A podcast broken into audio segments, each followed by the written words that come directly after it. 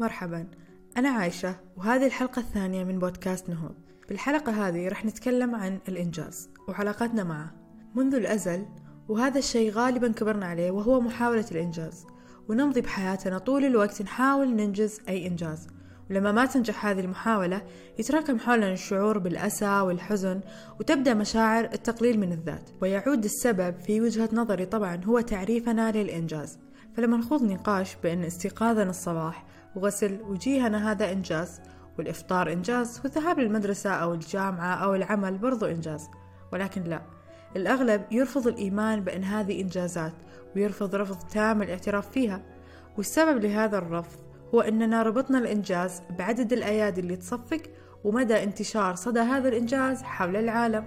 وهذا سبب تسميتي للحلقة بعقد الإنجاز كون الإنجاز له عقدتان. العقدة الأولى وهي عدد الأيادي التي تصفق والعقدة الثانية مدى انتشار صدى هذا الإنجاز حول العالم. يعني لو إنجازنا ما كان في مكان يجتمع فيه العديد من الأشخاص ويصفقون لنا ما نعتبره إنجاز.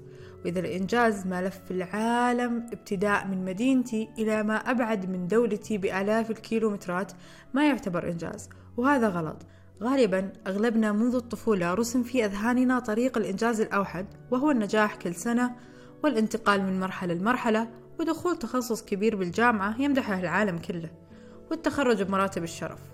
ومو بس كذا اختراع شيء يغير العالم. وإذا ما سوينا هذه الأشياء معناته إحنا ما أنجزنا. وهذه فكرة خاطئة جدا. مو الممارسات هي كلها تعتبر إنجازات. ولكن الاعتقاد بأنها الطريق الوحيد للإنجاز خاطئ جدا. لكل فرد منا حياته الخاصة وطريقه المختلف عن الآخر. وحتى الصعاب بطرقنا ما تتشابه. لذا لكل فرد إنجازه الخاص غير المرسوم بشكل مثالي وثابت للجميع. قد ينجح شخص في السنة الأولى من الجامعة وما ينجح شخص آخر بالسنة اللي بعدها. هل انتهى العالم؟ لا. هل اهتز الكون؟ برضو لا. لذا إنجازنا لشيء ما أو عدمه لا يعني نهاية العالم ولا يثبت أننا أشخاص فاشلين وما نستحق التقدير. مهما كان في أشخاص حولنا يحاولون يثبتون هذه الفكرة السامة بعدم نجاح إحدى المحاولات لا نستمع. كل إنجازاتنا تستحق التقدير والثناء وأكثر شيء هي الإنجازات الصغيرة اللي تقود إلى إنجازات كبيرة. وبالنسبة لي صراحة من مدة صرت ما أحب أحجم الإنجازات لأن الإنجاز هو إنجاز وأستحق أثني علي أنا أولا ولا أهتم لعدم ثناء شخص آخر. لو أثنى شخص علينا نكون سعيدين وممتنين هذا الثناء.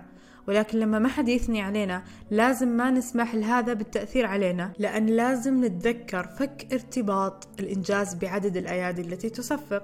فمثلا قد يكون هناك شخص انولد وبفمه ملاعق من ذهب مو ملعقة واحدة. ويقلل من رؤية شخص يملك متجر صغير ولسه بالبداية إنه كسب ألف ريال خلال شهرين من العمل الجاد. ويقول له هذا مو إنجاز لازم تربح أكثر. عفوا ولكن مين أنت؟ عرفتوا قصدي الآن؟ لما قلت لكل فرد منا حياته الخاصة وطريقه المختلف عن الآخر. هذه إحدى الأمثلة على اختلاف الطرق. لذا لا نسمح لأي شخص يقلل من أي إنجاز لنا لأن حياته مختلفة عننا.